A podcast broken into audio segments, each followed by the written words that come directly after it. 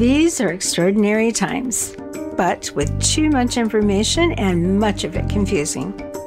On Body Ecology Living, I interview some of the best minds to help you live your best life possible. We'll discuss topics on using foods to heal, on building a hearty immune system, on aging well, on taking care of your gut and, of course, your brain, but most of all, on clarifying the right steps to be happier, healthier, and having the energy to make a difference in your own world. Welcome, everybody, to Body Ecology Living. I'm really excited about this podcast today because it's on a topic that not enough people know about. Unfortunately, medical practitioners don't really know about it. If they did, they'd be able to get more people well. And I am interviewing Doctor Susan Brown, and we've done a podcast already earlier on another important topic, osteoporosis. And you must listen to that because, you know, all of these doctors are sending women over to get a DEXA scan. The DEXA scan may not be uh, all that accurate. So you've mm-hmm. got to listen to that one. And also this talk today on acid alkaline is very much related to osteoporosis. So uh, my guest is Doctor Susan Brown, P H D. She has a center called uh, Better Bones, Center for Better Bones, and she's written uh, a couple of books. But we're gonna, I'm gonna show you her book, The Acid Alkaline Food Guide, because this is a must. It's like a reference book. You have got to have this. And then um, I just want you to know that she's a medical anthropologist and a certified nutritionist, which I find is, uh, when I read that and learned that about her, I thought, wow, what an interesting combination. So, yeah, really. Doctor Susan, welcome. And could you start off by telling us a little bit about your history? Like, how did you become interested in anthropology and then get into uh, nutrition? Well, Donna, you you know, you yourself have always cast a pretty broad net trying to figure out the whole ecology of the body, which is related to the ecology of human cultures, which is related to the ecology of the cosmos. So you're the first person to cast a broad net. And I was always interested in that broad net, trying to think, what is it, why do certain cultures behave the way they do? Culture is something that we learn and share. And I was interested in studying how in different regions of the world, the same kind of human beings adapted to different environments, different histories, different inputs, and developed different cultural lifestyles that they passed and passed on and on. And if they were successful, they lasted a long, long time. Um, and so I got very intrigued with the study of different cultures, understanding different cultures. And then uh, when I realized that uh, that I had some health concerns, I got very interested in uh, people who knew about how to regain that natural human potential for health. I saw people all over the world that have very good health. And I'm wondering, hmm, how do we maintain that natural health? And it occurred to me that we have within us a natural healing potential. If we look around, every the animals do perfectly fine without hospitals and without clinics to go to. And how is it that they don't take supplements? They don't take supplements. They just eat. They just eat what Mother Nature gave them.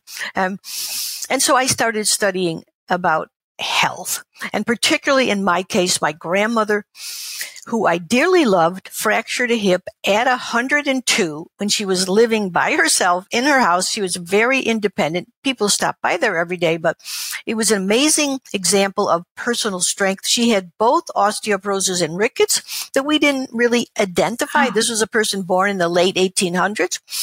Who understood what slavery was like. And in fact, one day I asked her, when she was about one hundred, I said, what was it like being a woman when you grow up? When you grew up, she said, come back tomorrow, I'll think about it. I went back tomorrow and she said, you know, Susan, when I was young growing up as a woman, it was just like being a slave. And I thought, isn't that, isn't that an acute observation? She was born in eighteen eighty. I mean, she knew about the history of this. She knew what slaves were about, and she saw the position of women. It's so striking. But she was a kind person, a beautiful person. And I always thought how long she would have lived if someone knew decades ago. All she probably needed was a little vitamin D, you know? And so I, I was really struck with that. And I began studying bone health for that reason. Oh, interesting. Yeah. Well, you know, um, My father's aunts mm-hmm. uh, reached into the well, well into their nineties, mid nineties, and they uh, they all three had breast cancer. They yeah. had it for probably a long time, like ten years, but they didn't die from the breast cancer. They must have kind of just died from old age. But I've always thought that was interesting. And like you, I didn't think about being studying anthropology, but I've had that same question for many years. Like, um, I'm fascinated right. with their cultures and what do they eat and um, how and what's the secret to the ones staying older? Yes. How do they get up there and still be active? Now, I will say that when you look at them, they look old. And I think now we have a lot more understanding of why we age. So we're going to see people getting to that age and they'll also look better. Yeah, but, the, um, the, the, the looking thing is interesting, isn't it? But, you know, more important than the look to me is how people feel and if people are happy.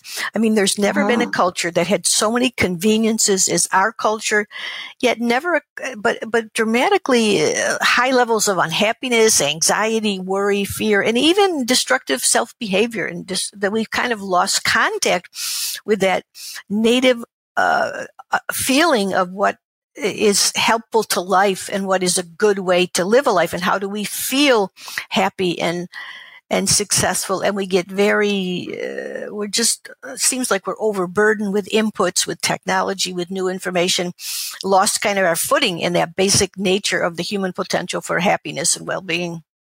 And I P H agree actually, when you go ahead, say again. No, no, and P H actually relates to this, and we can talk later about it, that, that actually the ability to produce energy within this body is what allows us to survive. And we can produce a low amount of energy. Like, did you know that the in one day, you produce your own weight in A T P?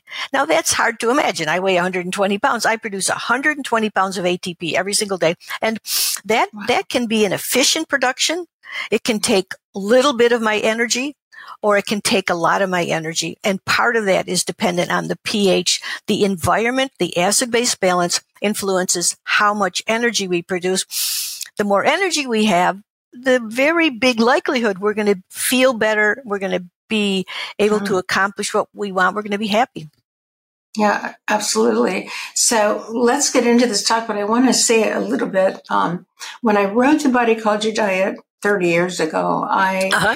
Uh, it had seven principles, universal laws that uh, people, I, you know, I don't think I've ever done a really good job of explaining them well enough to people. It's too bad because they're really important and yeah. we have to live by them. We can't change them and they dominate us in our life. And one of those, I've been macrobiotic for eight years and they um, talk, uh, you know, um, acid alkaline and the principle of balance or yin yang was uh, the main thing, you know, uh, macrobiotics is based on.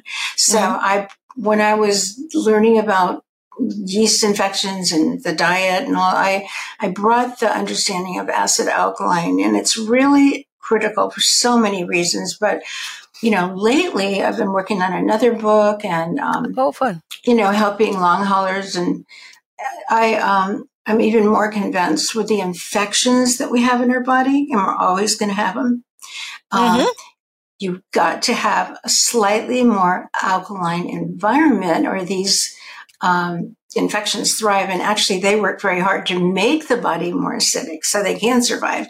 So I yes, know what yes. we need to do is start off with the real basics, because I'm sure some people have never even heard the term acid alkaline. And so uh, if we could just sort of start off with um, like, like what is acid, yeah, acid yeah. alkaline? Yeah.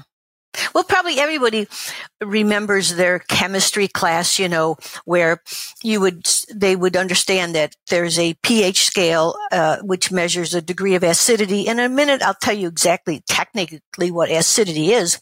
Um, it's just simply a free hydrogen ion, but it's a, it's the, it's the, so there was a scale from zero to fourteen. You might have remembered that in school, a colored scale. Seven is neutral. We know acid rain gets to be when it's like below seven. That seven is neutral. We don't want, and so we, we we realize because of acid rain that the environment is changing, and we see this scale from one to fourteen, seven being neutral.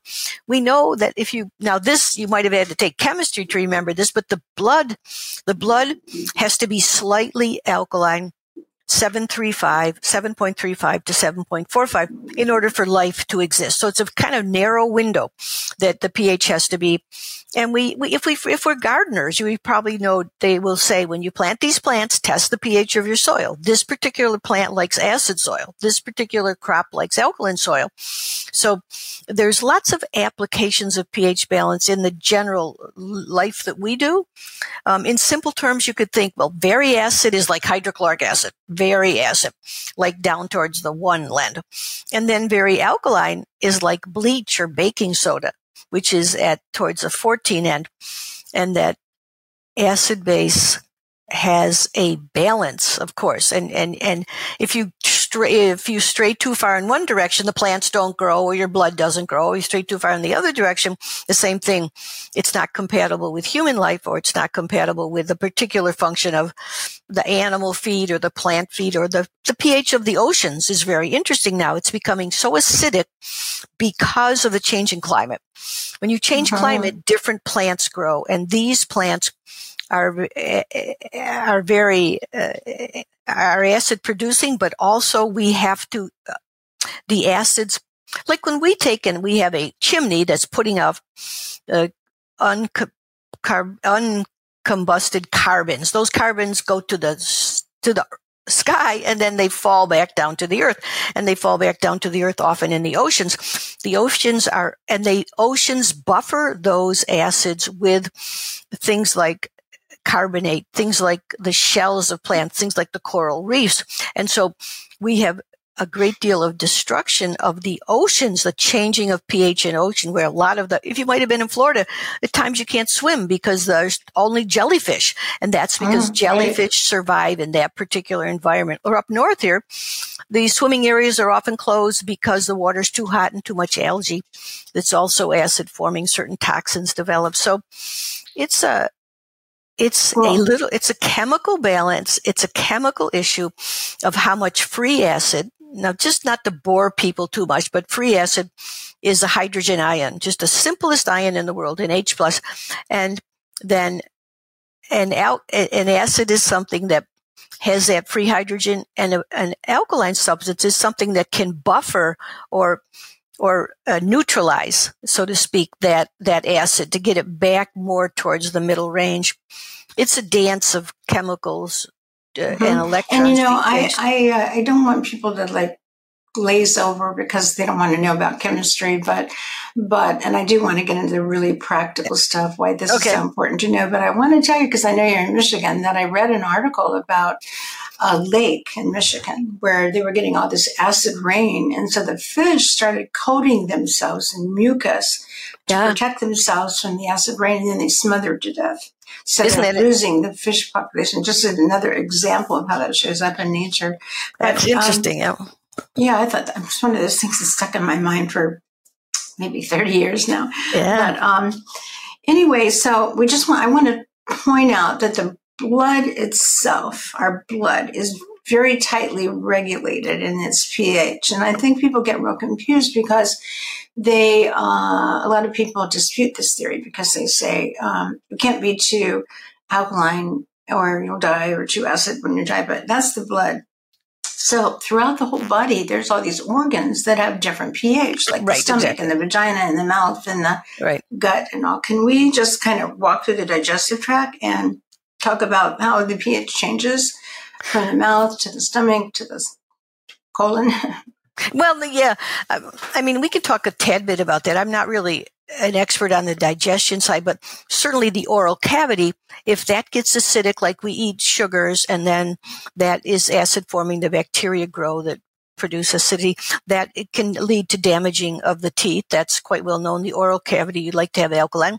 We know that the stomach is very acidic. You want the stomach to be acidic. The strongest acid in the body is hydrochloric acid that can actually, those little hydrogen ions are looking for something to uh, to to grab onto, and so they actually they actually have an electron transfer with, like, that the food we digest, the food we eat, so it helps to break down that food. Acid has mm-hmm. the capacity to break down, yeah, so especially it, it, the um, proteins, especially the proteins, extract, uh, extract out. you know, things like B twelve and minerals, particularly minerals. Too. Yeah, so exa- it's exactly. In the exactly. stomach, but then down in the small intestine, you get alkaline again, but you get acidic down in the colon, so that the microbes live there and need to um, be, they're acid loving yeah, bacteria, yeah, basically. It, so, yeah, yeah so, so I just think that's fascinating. Confusing, actually, because there's the blood, which is tightly regulated, and then there's places all over the body. Um, the vagina is more acidic. You know, if a woman makes love with a man and, and he has sperm in there, he's changing the pH of the vagina, and yes, yeast exactly. infections and so on too. So it's that's one simple thing to know. But um, so I wanted to. So I don't but, think but, people know. Oh, go ahead. Well, I want to say you're absolutely right, Don, and and we talk about it in kind of general terms, because we're focusing on the survival of the body and that the blood pH must be particular. But you're absolutely right. There's different compartments in the body that have different pHs, and that, that very acid uh, chime from the stomach goes to the pancreas. The pancreas produces all this, uh, these buffering, all this bicarbonate, and and the whole, and like you say, then into the intestine, it tends to change pH depending on the situation of the microbes. And so, yeah, mm-hmm. it's, it's, That's right. Every compartment can have its own particular pH. And I didn't mean to simplify that too much, but we're looking at the well, body as a I just think we need to be more uh, clear for people, because I think this is just one area that there's a lot of confusion around, and even right, practitioners. Right, right.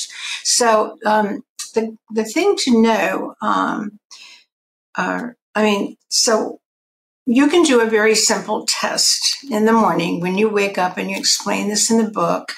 Um, you have test strips that are my favorite ones to use, because they're very durable. Instead of those, they have like, te- you know, testing where there's like a paper thing. Yeah, the paper, and yeah. you strip them out. I don't, I don't really like those as much, but they, I mean, they're fine if that's all you've got. But you want to talk about testing, like how would somebody know if their body, if their, if their body, um, is too acidic or too alkaline or balanced? How, how can we test for that? Right, right, right.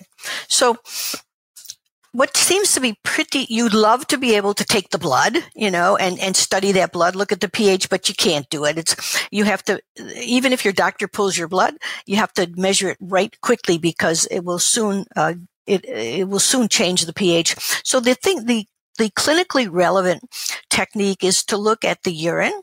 And there's quite a bit of data saying that the urine is, if we're looking at the kind of acidity, what we call metabolic acidity, if we look at the impact of different foods on the pH, then we look at the first morning urine. And the first morning urine is a very good indicator of mineral, of, of uh, a pH balance and acid load.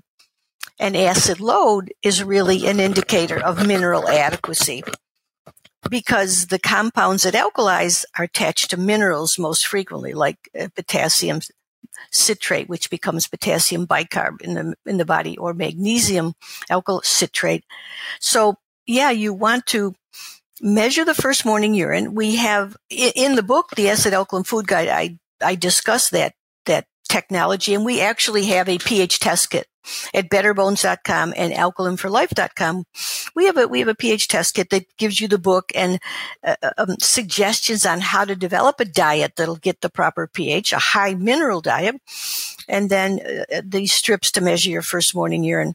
And what you want the first morning urine to be is like six point five, just either slightly acidic to seven point five, right around ne- neutral, remember, which is seven.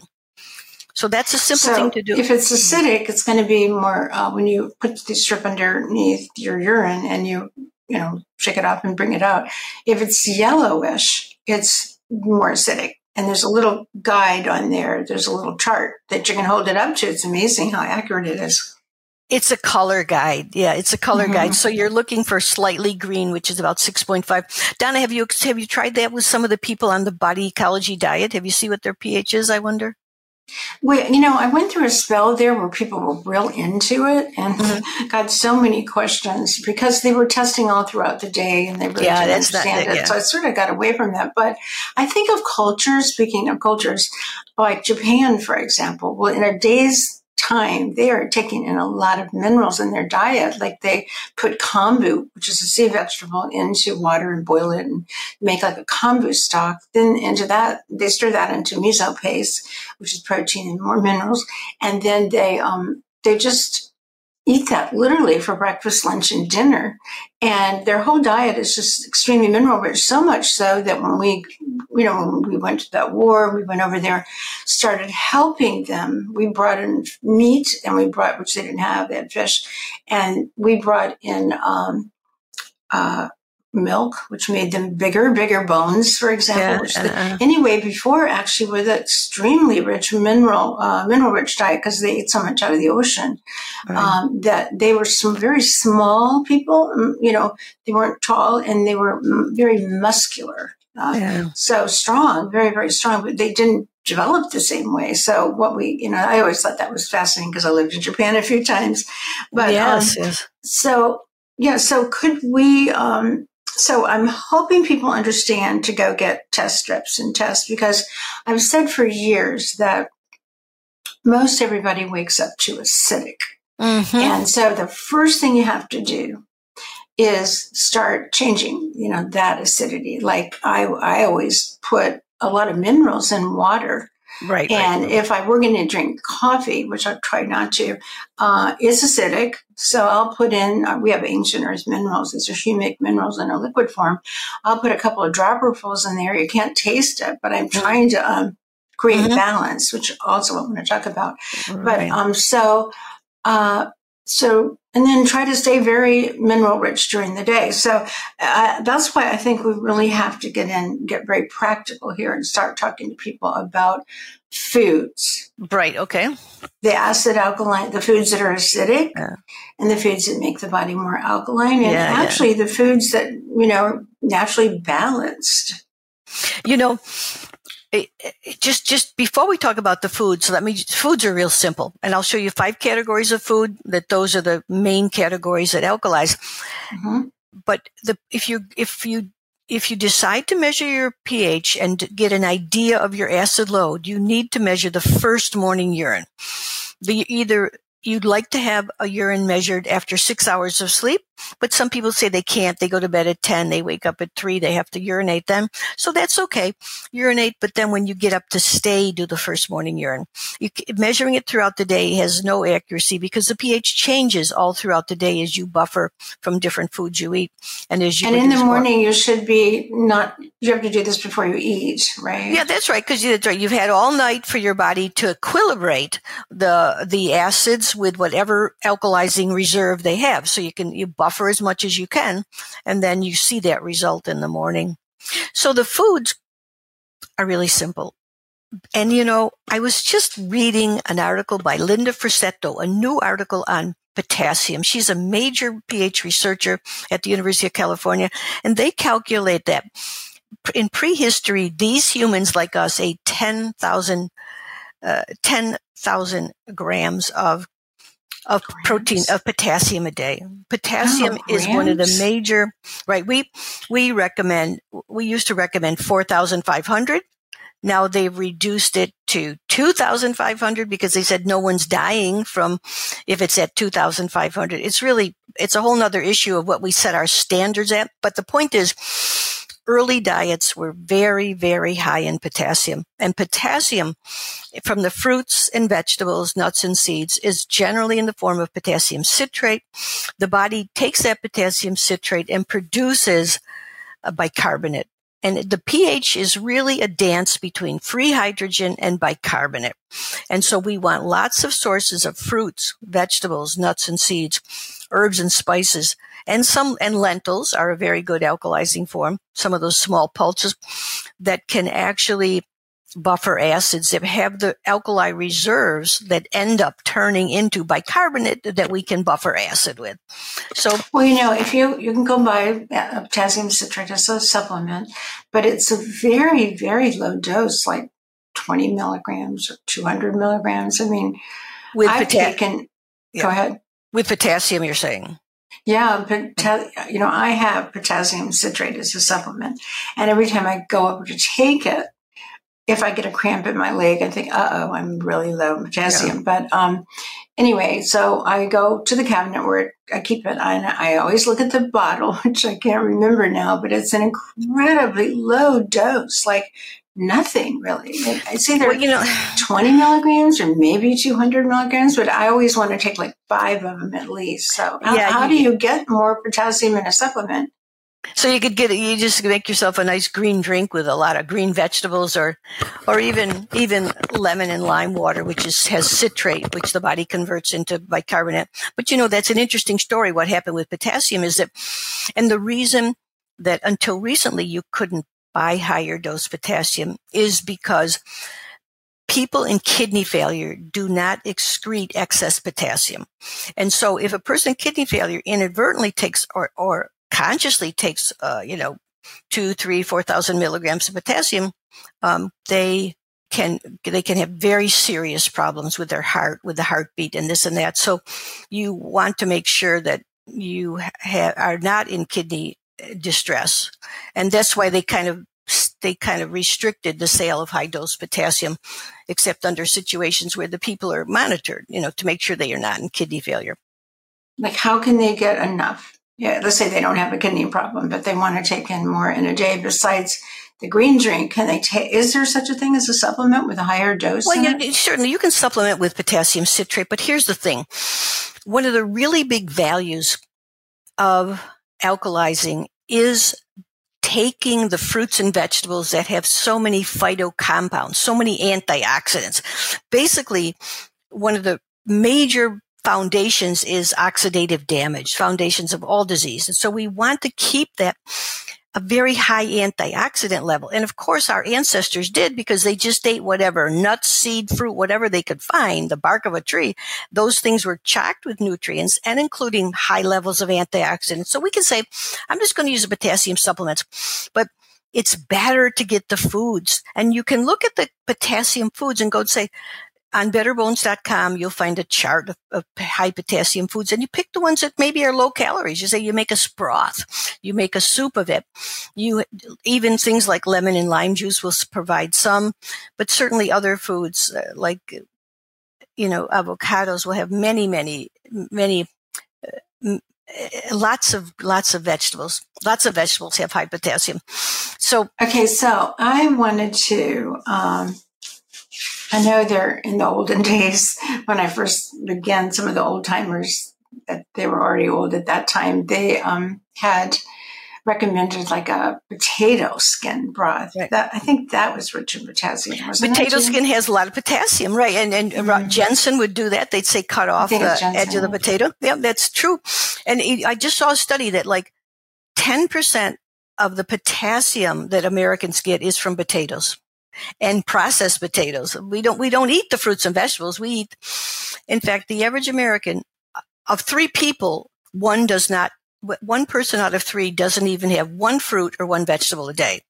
We eat things like all this processed food. So if you eat a potato, even a French fry, you're getting a certain amount of potassium, but we, we'd like to give the body a full deck to play with, with good, fresh, whole foods, colorful foods, foods that are very high in antioxidants, high in phyto compounds, resveratrol, quercetin, all these amazing compounds that you're not going to get in a supplement. Now, oh, if you um, go ahead. So if you ask me about, oh, about supplementing in minerals, here's a really interesting thing. The first morning urine gives us a rough idea of mineral status, because the minerals don't stand alone in nature. They're attached to something. They're attached to an anion. This is a negative charge, this is a positive charge. So this negative charge can be alkalizing itself, like a citrate or a glycinate or an ascorbate. So if you get a mineral attached to an alkaline, an alkalizing factor, it's much more powerful to ba- like balance the chemistry. Like potassium chloride. It's potassium still, but the chloride is, is acid forming. So it's not as powerful a source of potassium. Where potassium citrate, this is alkalizing. You get that with potassium. You get a double benefit of alkalizing. And the most important, and that's how potassium occurs in food as potassium citrate. The most important mineral I think that we've overlooked though is magnesium. And the first morning urine test, if you, if you, if somebody, if you're, if, if y'all, if y'all listening here say, hmm, this is interesting. I can count up my potassium, and you know how you'd eat about, you need about eight cups of fruits and vegetables, nuts and seeds a day, and some some small beans to alkalize. You need about eight cups. So you think, but I'm not quite getting that. I better expand this. But the other issue outside of potassium, and perhaps more important, is magnesium. Magnesium is really a hidden Magnesium deficiency is a hidden driver of many, many degenerative diseases today, including bone health, including cardiovascular disease. And the first morning urine is a very good indicator of magnesium status. So that's a particularly strong indicator of, uh, of magnesium in particular. And everyone would do well to measure that first morning in urine and see, how's my magnesium doing? Then you can look at the food list.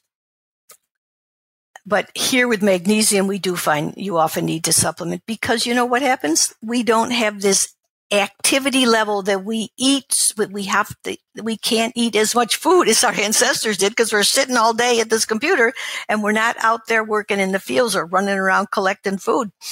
So we, we don't have the same, uh, the same appetites or the same ability to uh, the same, we don't eat as much food to get the nutrients and, and, that our body's used, the chemistry of our body needs high magnesium, high potassium, but we don't eat enough of those foods.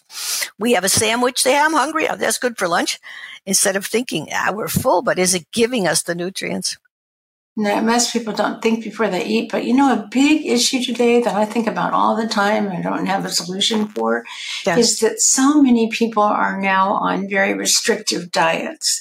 They're trying to save or stay away from the FODMAP food, so mm-hmm. they, because they have small intestine issues. And uh, another big one, and I'm very much in this camp um, because I learned about oxalates maybe twenty years ago when we started working with children with autism. They're super sensitive to foods high in oxalates. Right, right, right. And, you know, uh, anyway, I won't go into that, but I've done uh, some podcasts and on summits and things like that. I, I, I always bring up oxalates, and finally more and more people are knowing about them, talking about them. And Susan K. Norton wrote an excellent book on them, but they really are a problem, and they really are high in vegetables, dark green leafy vegetables like beet greens and um, spinach, of course, uh, but sweet potato. Uh, mm-hmm. I'm sure some of those foods, when you look at, you know, what nutrients are in them, they're, they are a great source of potassium. Right, right, right. So um, Swiss chard is another one. There's just a lot, unfortunately, quite a lot of them. Now, I developed candidiasis early in life, because which is what got me started on this path and why I wrote the book, uh, Body Ecology Diet book. But um trying to get well and help other people. But I um, started off by taking antibiotics. You know, the doctor thought it was fine for my to have nice skin. And I took them for a long time. And I remember this last doctor said, you can stay on this antibiotic the rest of your life. And I started yeah. wondering, you know, should yeah. I be on this thing for so long? It was like fifteen years. So naturally, yeah. I learned my gut. My, if I ever had a microbiome, that was good because, you know, baby boomers weren't breastfed. Our moms mm-hmm. put, our moms were put to sleep, and we woke up. They they woke up. We were drugged, and they um, they said, "Hey, Missus Whatever, you're you have a little girl, you have a little boy," but very different birthing, you know, very far from nature, and little babies were seemed to be not very intelligent for a month or so because they were actually drugged.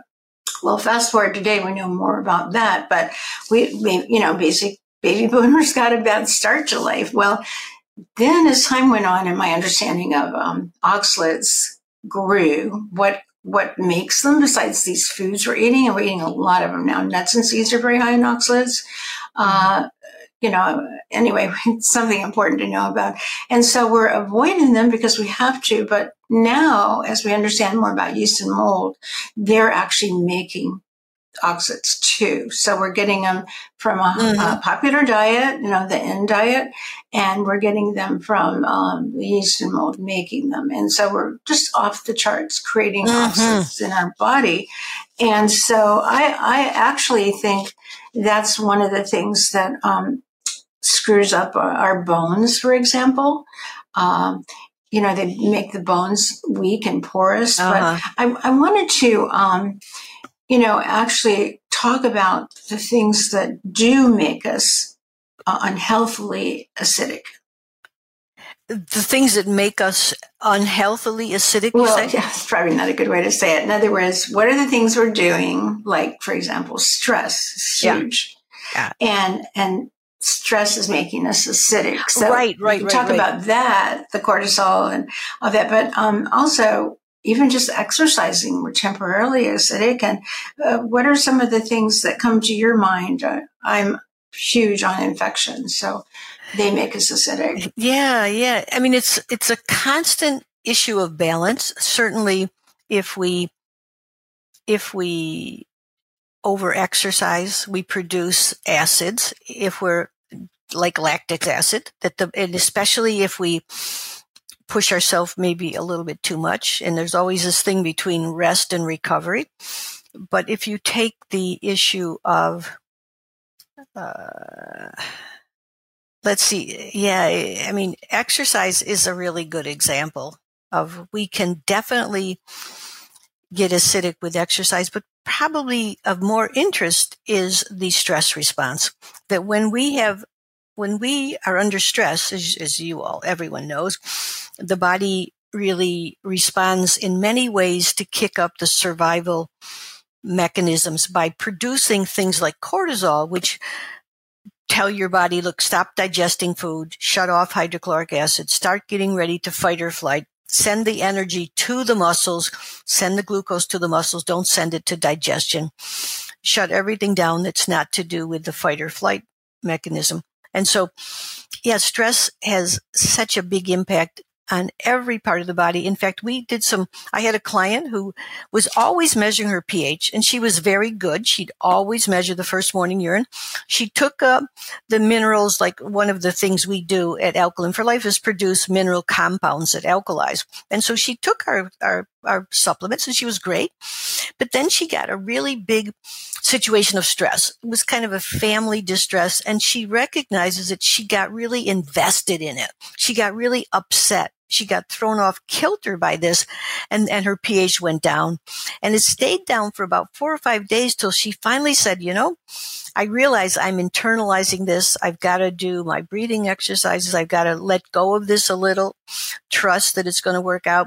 And when she shifted her mental attitude and changed her stress response, her pH went right back to normal. And I had a spiritual teacher told me once that the best way to handle stress is to be absolutely grateful for everything, even yes. that probably. But I try to practice that and, of course, breathe too. But I'm just by nature uh, somebody that's easily stressed. So yes. that's, you know, that's common today. And then we live in a world where you turn on the T V, you turn on the news, you awful things are happening in other places in the world, you in here, and we don't have any say-so. I'm fixing it. It's, um, I don't know what it would have been, you know, like different kind of stress if you were an ancient person living uh, thousands of years ago. I mean, just your life, you know, getting enough food was stressful, well, you know, not being killed different, by d- different stress. Different kind of yeah. stress, but I don't know if we're under way more stress, and especially people in war zones right now. So, you know, it's almost like, you almost have to assume stress is there. It's not going to go away. And so you need to do things to constantly, daily right. focus on minerals and alkalizing. And I have our, I take our minerals and I literally pop them into anything I'm drinking, even if yeah, it's yeah. soup or something, because you might think, wow, she sure has taken a lot of those. But I feel like I have to do that because it's yeah. making balance for me. You know, and if we could also, Uh, we need the full deck of nutrients and alkalizing compounds, but also if we could, if we could get, have a goal of gaining some control over our mental processes and our emotions and not be so subject to this. We see something horrible, we get to feel horrible, but, you know, to be more a witness of what's happening and try to, they always talk about the ducks, you know, they'll be in a pond, the ducks, one duck will fight with the other duck. They have a big fight. And then after it's over, they shake and they go off and they forget it. You know, we have to kind of, the impression can leave a deep mark if we see something horrible on the T V, or it can leave a mark where we say, bless those people, and, and not have, leave a deep mark that consistently brings up negativity. Just, just to tell you, I did recently an interview with Acharya Sunya, who's one of these teachers of Ayurveda and the Vedas. And she, she, and this is called From Fear to Flourishing, that you can find it on YouTube if you're interested. We were talking about bone health and how fear affects bone health. And she said, you know, in the ancient texts, they said that bone was very strong tissue. Nothing could damage bone except one thing, and that was negativity. So we have this whole energy. Is the energy of negativity is similar to the energy of acidity, you know, a breakdown, debilitating energy? I don't know, but certainly we should work to become masters of our thoughts and our feelings. At least we can't control the world, but we can control this body and how we respond to things. What, what advice would you have for somebody that just grew up in a really difficult situation and it's just ingrained in them to be fearful or protecting well, themselves and so like what?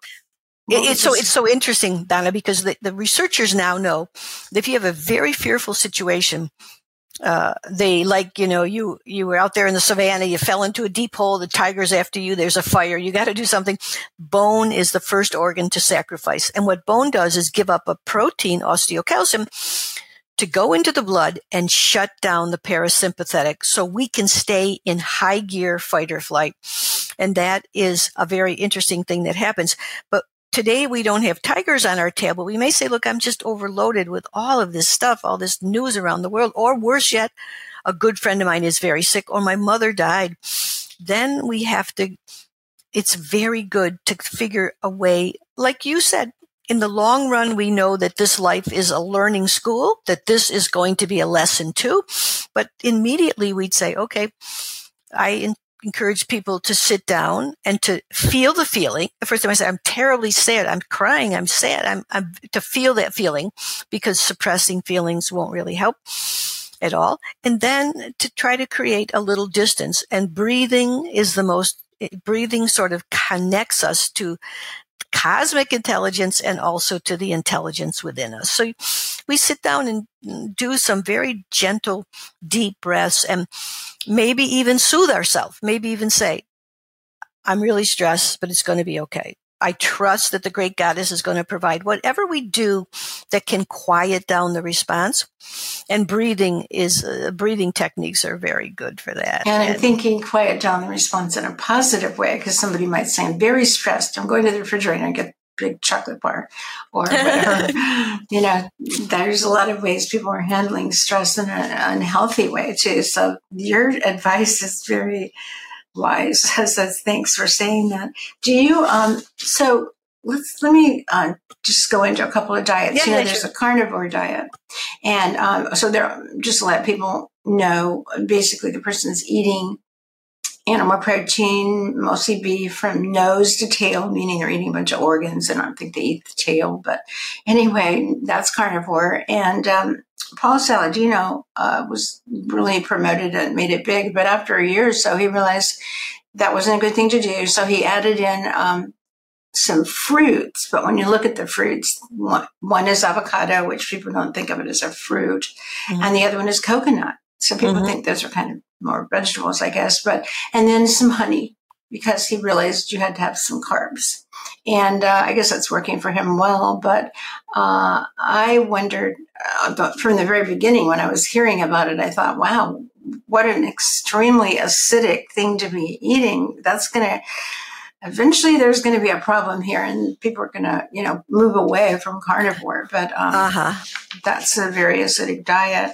Um, and, you know, the other thing, too, we didn't talk about the principle of balance. Um, another one of the twelve principles I talk about in the book. But so carbs are very, very often given a, a bad rap.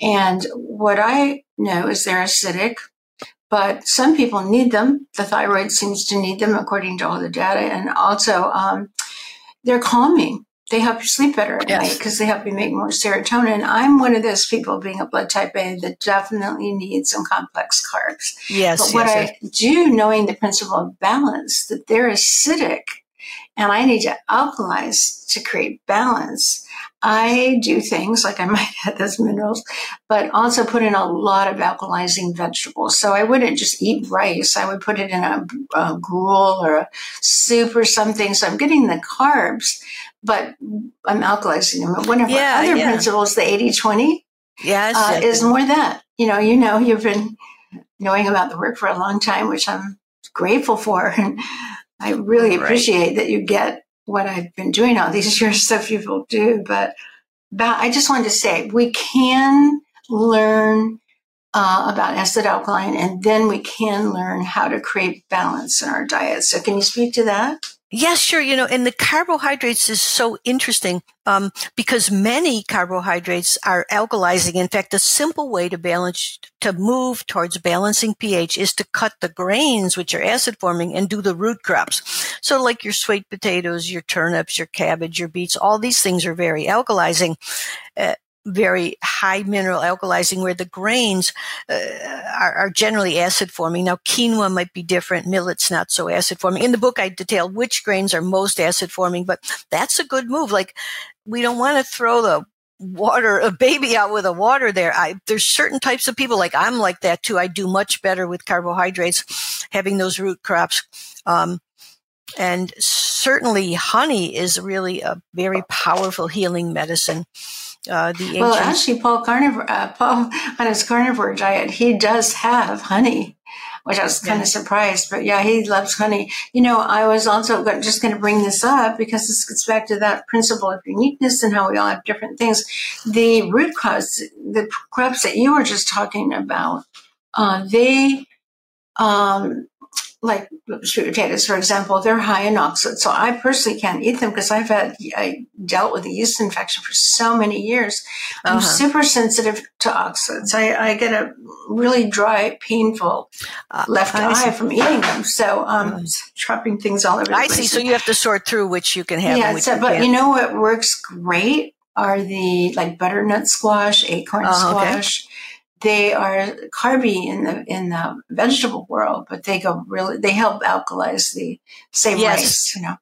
That's very and, and good. Of course, yeah. other things like carrots and uh, so potatoes and sweet potatoes are both high in oxalates, but it depends on how much you're using. So yes. maybe you um, put it and a lot of uh, something I actually substitute a lot for uh, potato is daikon.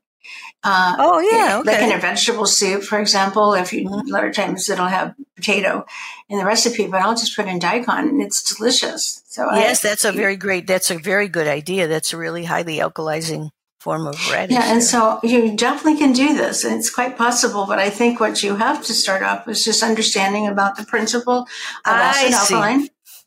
I see. So, I see. Which foods on your um, are really good for you to eat. And how, and we need to lean more toward the alkaline, which is why I say eighty twenty, and, but still add in something acid. So what would you list these, some of the acid foods?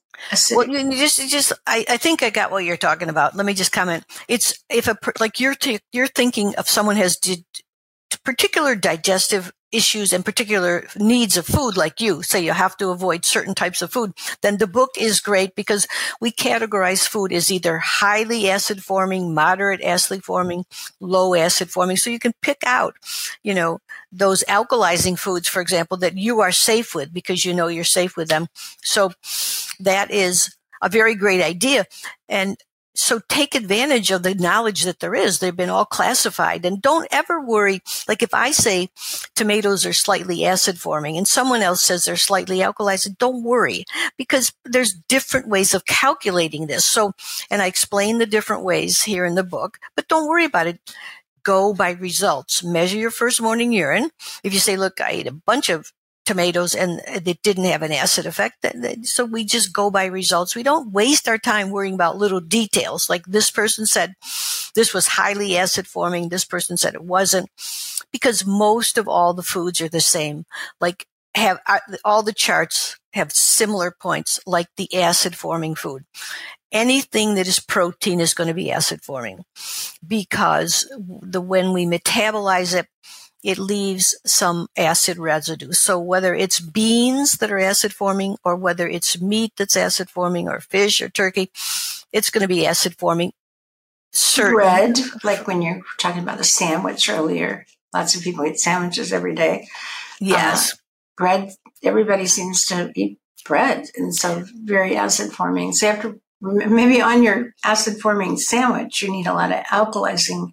Yeah, there's vegetables. breads. Yeah, and there's breads that they're trying to make that aren't so acid-forming. But um, That's that's right. So, and what about salt? Thing, adding salt to well, this is a very important thing. The, the new research is suggesting that sodium chloride, as a form of salt, is very acid forming, and so of course we oh. need a certain amount of salt, but we don't want you don't want to eat excess of salt, sodium. You know, what's the recommendation? Probably a teaspoon or something a day. And you don't want to eat too. If you if you eat too much salt, it causes a loss of calcium in the urine, and it has an acidifying effect. Um, now, if you use Himalayan salt or Celtic salt, that's high mineral salt, I don't think it's going to have that same effect. But the sodium chloride will. And certainly all kinds of processed foods, because they're denatured. They, they've lost their minerals. They've lost their enzymes. They've lost their antioxidants. So all of this synthetic, practically anything in a box or, or, or nearly any processed, highly processed food is going to be acid forming, because it just doesn't have the minerals in it you need to produce the alkalizing compounds. You made me think of something, too, though. Um, if you make a salad dressing, you've got oil, which is more... Um, well, different oils. different. There's some some oils are acid-forming and some are not, yeah.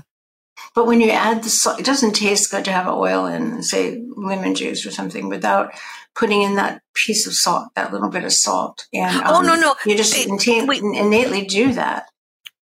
We definitely need, sometimes we, we need we balance. need a certain amount of sodium. It's just that when people eat processed foods, they eat too much sodium. And Not they that they're putting it in their diet, but that they they eat, you know, commercial foods that are very highly salted for the for the flavor. Mm-hmm. People eat more if there's salt in them. And it's really bad salt. You know, I have salt-sensitive genes, which I found interesting when I learned uh-huh. that.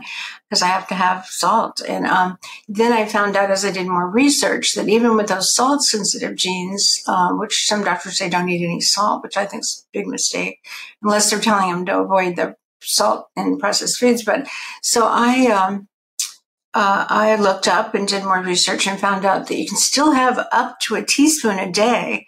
Mm-hmm. Even if you've got those salt-sensitive genes, you can still have up to a teaspoon a day of that high-quality salt that you're talking about. And I get my salt from uh, Selina Naturally. She's got great Himalayan.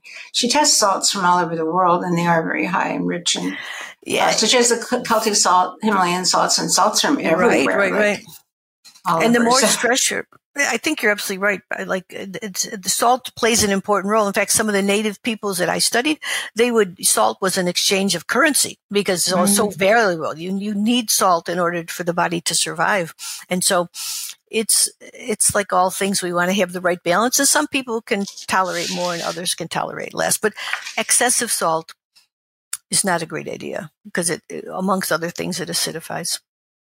And so, again, I was looking at coffee, caffeine, mostly caffeine, and, um, you know, it is, it is dehydrating. And right. do you think dehydration is playing a role in uh, the whole acid alkaline issue?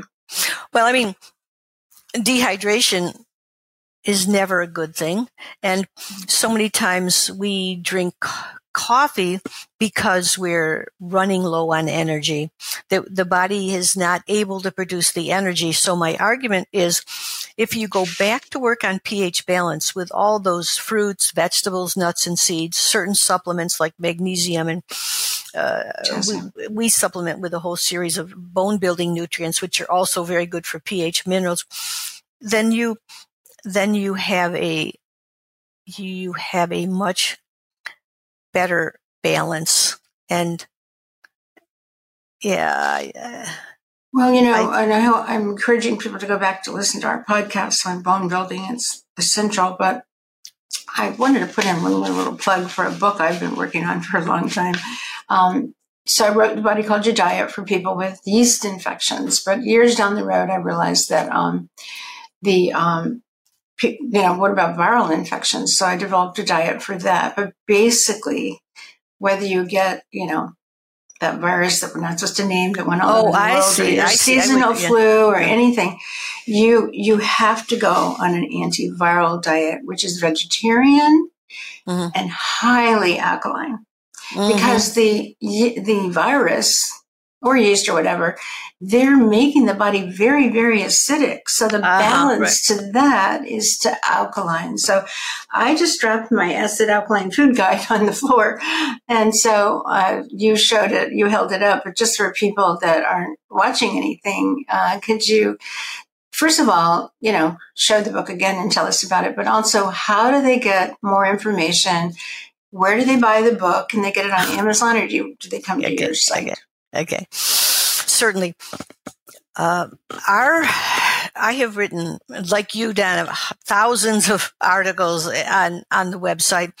Um, but the, we have two websites, and the website that has the most information on pH. And if a person says, I want to understand this a little deeper, we have some very considerate yet not complicated blogs on pH balance. And that is on the website Alkaline for Life, Alkaline for, F O R, life dot com. That Alkaline for Life is the website that we have where we have all our information about pH balance, our articles. And that's also the place where we sell products like the Acid Alkaline Food Guide and the pH test kit, which I don't have one here, but it's a wonderful book that uh, it's a kit that has the book, has the pH paper, has sample menu. So the best thing is to get the, uh, the Alkaline Diet Starter Kit, and that has everything in it. And like you said, you, you sort out what's best for you, what you can have, what you can't have, knowing that if we give the body a full deck to play with, we're going to have much better chance of resisting infection and keeping that life energy vital, which is really well, the one of your supplements one. Is the ionized magnesium. Is that, what does that mean, ionized, for people? Ionized means that it's it's active, it's ready to be used by the body. The, the magnesium has to be in an ionized form, which is, means it has an electrical charge to it so that it can be assimilated. And what we do in our ionized magnesium are three different magnesium salts, all of them alkalizing, like magnesium citrate, magnesium glycinate, and I think the third one is magnesium ascorbate. So magnesium is a little hard to absorb. Some people have difficulty absorbing it, so we found best to use three alkalizing forms of magnesium. If you don't absorb one, you're going to have better chance absorbing the others. And the real trick about, see, magnesium, remember, if you measure your first morning urine and it's not six point five, you know you don't have enough magnesium. And if you say, okay, but I can't take magnesium, I take magnesium and I get diarrhea. You know what that means? Citrate. That means what's magnesium that? Magnesium citrate? Well, no. Is it because of the magnesium citrate form? No, it's it's because there's a because magnesium gets into the cell through one channel, which is the calcium magnesium A T P. That's like the entryway. That entryway can become blocked with pesticides, toxins, a whole bunch of stuff. And the magnesium doesn't get into the cells, so it stays in the gut and it causes some annoyance to the gut. If this, one of my mentors has discovered, he is very creative. He now has a patent on this, that a certain type of choline. Now, choline is like a B vitamin that ninety percent of the people are deficient in. It's very important for brain health to produce acetylcholine. It's important for children to develop their brains. I could tell you really interesting stories about that. But anyway, if you get diarrhea from magnesium, you just try this. Get the choline citrate. It's a particular product we have at Alkaline for Life. It's a bottle. You take a teaspoon of that when you take the magnesium, maybe twice a day, and you will not get a loose stool from, you won't get diarrhea from magnesium. You'll get the magnesium into the cell. And oh, choline really? citrate, of course, is alkalizing itself because it's a citrate. Citrates alkalize, just like an ascorbate. Like when we sell vitamin C, we sell ascorbate form because that's the form yeah, the body ask uses. About that next, yeah, your, and it your vitamin C is different. It's different. It's packed under nitrogen. You want uh, you want nutrients that in the form the body uses, and then you want them to be active. Like vitamin C is an electron donor. It's got all these little electrons spinning around, ready to give it away to quench free radicals. But if that has been exposed to light or heat in processing, those electrons have already been given away. So they're not potent. That's why we pack it under nitrogen, keep it sealed very carefully. There is the science to all of this. And the amazing thing is the body survives no matter what, but we want like peak performance. That's what mm-hmm. we're trying to get.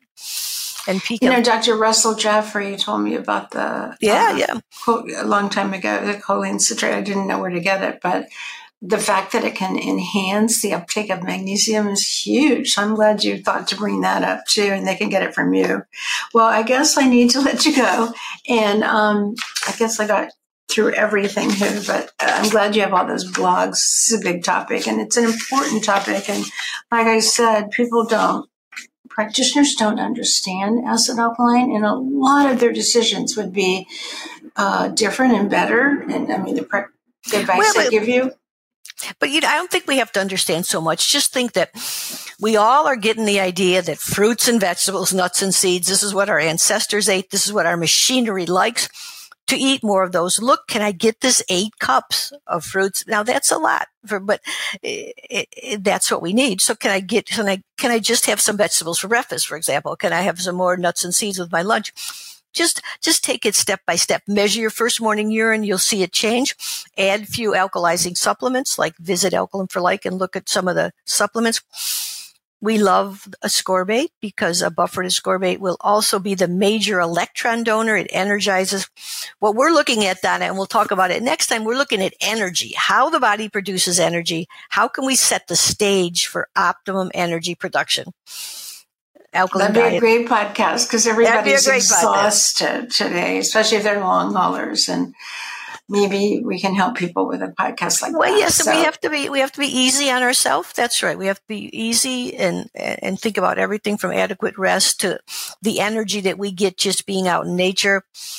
But I thank you very much for your work. I hope that uh, I hope the whole world returns to an alkaline state, and it will. We won't be in such acidic. Only only if they somehow stumble across this information and, and the other podcasts and your website and all, because um, I've always said that we I strive to produce really excellent products, especially for the gut. But knowledge is more important than products even. So that's what we're doing here, is sharing knowledge. And I thank you for knowing all this. I know it, your talk, what you're saying in a simple form represents decades of no, of knowledge, learning yourself. So thank you for sharing with us. Yeah, we, we all learn and we all share. It's been my pleasure, and I congratulate you on your work. You've you've helped a lot of people, and and you've really come to understand this whole very important issue of digestion, which we've uh, haven't paid enough attention to till recently. That's true, surprisingly. Thank you. Thank Doctor you. Susan. Bye-bye. To be continued. Thank you. Body ecology is not a diet. It's a way of life based on seven universal laws that always guide us toward the truth. If you want to know more about us, about these seven universal laws, and about our amazing, effective products, go to our website, body ecology dot com. Also, for a free transcript of this show, go to our website. Again, that's body ecology dot com. And of course, if you like what you're learning, we'd be very grateful for a review on Apple or wherever you listen to your podcasts. If you've got a topic you want to learn about, just let us know. This information does not replace the advice of your doctor or healthcare professional. Thank you very much for listening. And here's to a happier, healthier world.